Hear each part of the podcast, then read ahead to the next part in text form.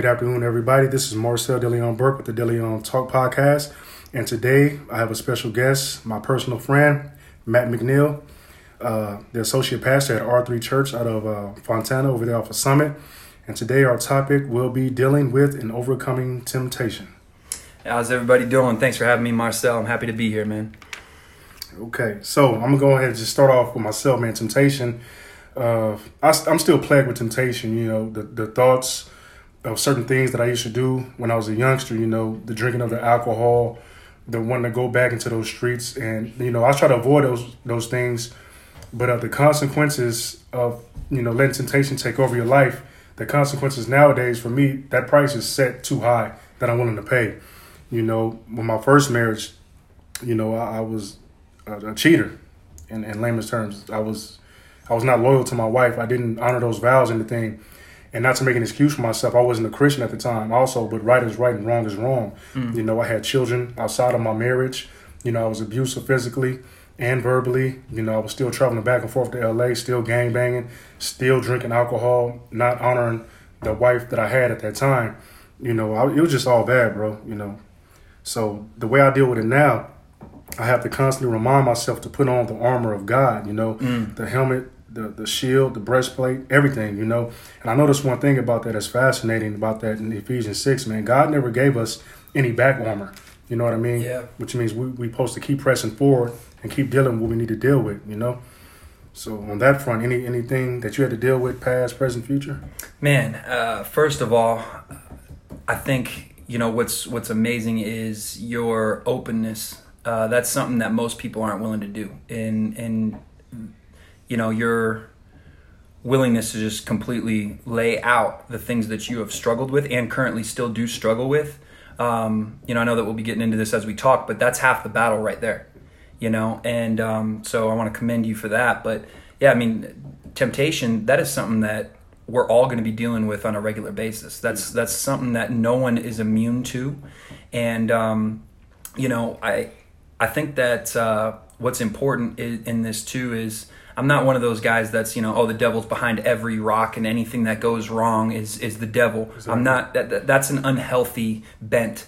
But um, to completely ignore the fact that we do have an enemy as believers, um, that there is someone that wants to destroy your destiny, your calling, your family, your marriage, um, we would be foolish to sit and say that that does not exist. Right.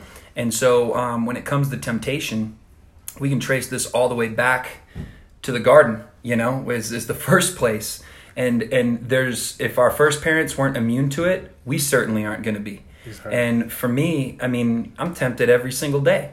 There there is not a day that goes by whether it's um, you know in areas of integrity of uh, being truthful telling the truth to our, our brothers and sisters whether it is uh, sexually um, you know walking through the grocery store and there's temptations all around. exactly. you know, um, you know, uh, or even down to finances. I mean, this this is this is something that, if we're honest, we can see that temptation is going to come from any direction. It, it doesn't. It's never going to be isolated to one area. And I think, you know, for a lot of people, it's either going to be they'll limit it to sexuality, or that's somewhere that they don't want to go when it comes to the church and they'll make it about everything else and almost like that doesn't exist. You yes. know do you, you, find that too? I understand it man. And, and it's the enticing aspect of it too. Temptation is very enticing. The end result of it is always a negative always a negative can always hurt harm or kill somebody or someone. It may not be you but your temptation your enticement always affects somebody. Absolutely. You know what i mean? In character. I, I made a post about this the other day. A lot of people say they have character. A person with character doesn't have to say that and a lot of people say, you know, I'm born with character, I'm born humble. That's that's a blatant misguided or miscued understanding of that word. You know, character is cultivated; it's not hereditary. Yes. yes. Nobody's born into this world with character and humility. That's something that has to be taught. That's something that has to be learned. It's a learned discipline, and we get our understanding and our knowledge of that through the Bible.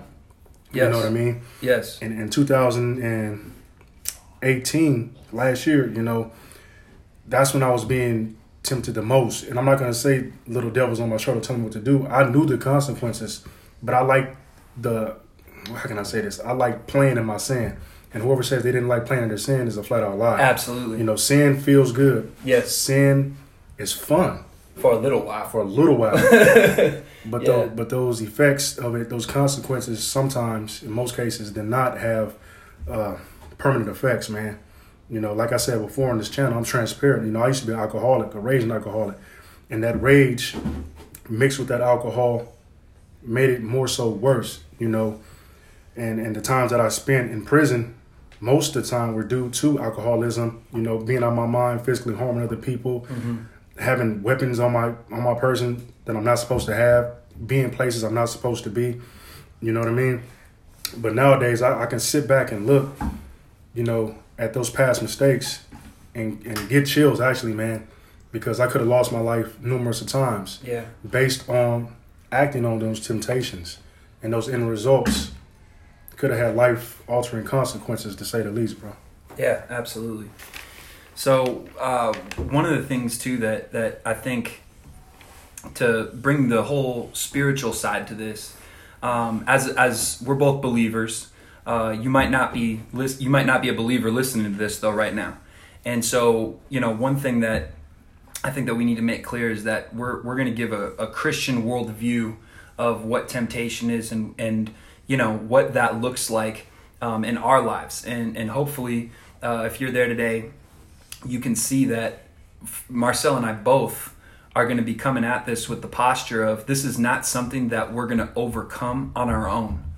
Um, I think that it's it's very common that you can almost have that mindset of well, well man up or, or woman up or Right. you know uh, just get more disciplined and you and I both know a lot of people that are incredibly disciplined Right. that have amazing ability to say no and to say yes to oth- to the right things that's not what we're talking about. What we're talking about is going to be something that is spiritual in nature, that the power that we have to overcome temptation is not going to be discipline alone. There is an element of that, but first and foremost, it's going to come from Christ and, and from the Holy Spirit's empowerment to choose Him first. Because when you look at temptation and the examples that we see in Scripture, it's it's never going to be the devil showing up with a pit, with a pitchfork and horns. Right.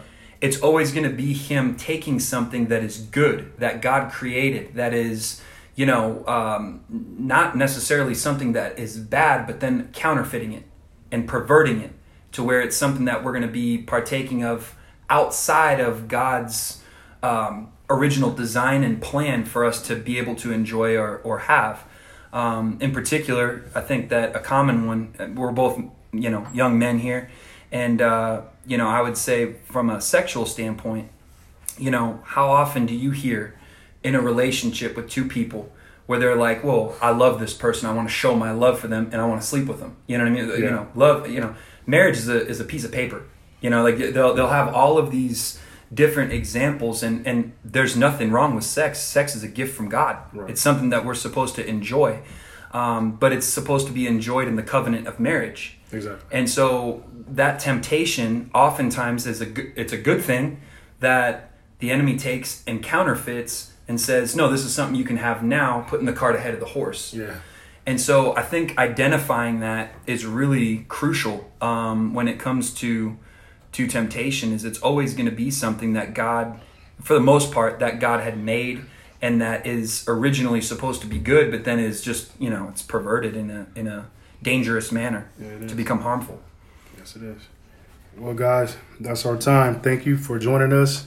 And once again, I would like to thank my brother Matt McNeil for visiting, taking his time out of his busy day to guest on this podcast. I'm to leave you guys with this. Anything that entices you and the end result is not healthy for you or your family, leave it alone. Absolutely. Just leave it alone. Those consequences are, are not to be played with, and they're not something that you would be willing to take on. God bless you guys. Thank you.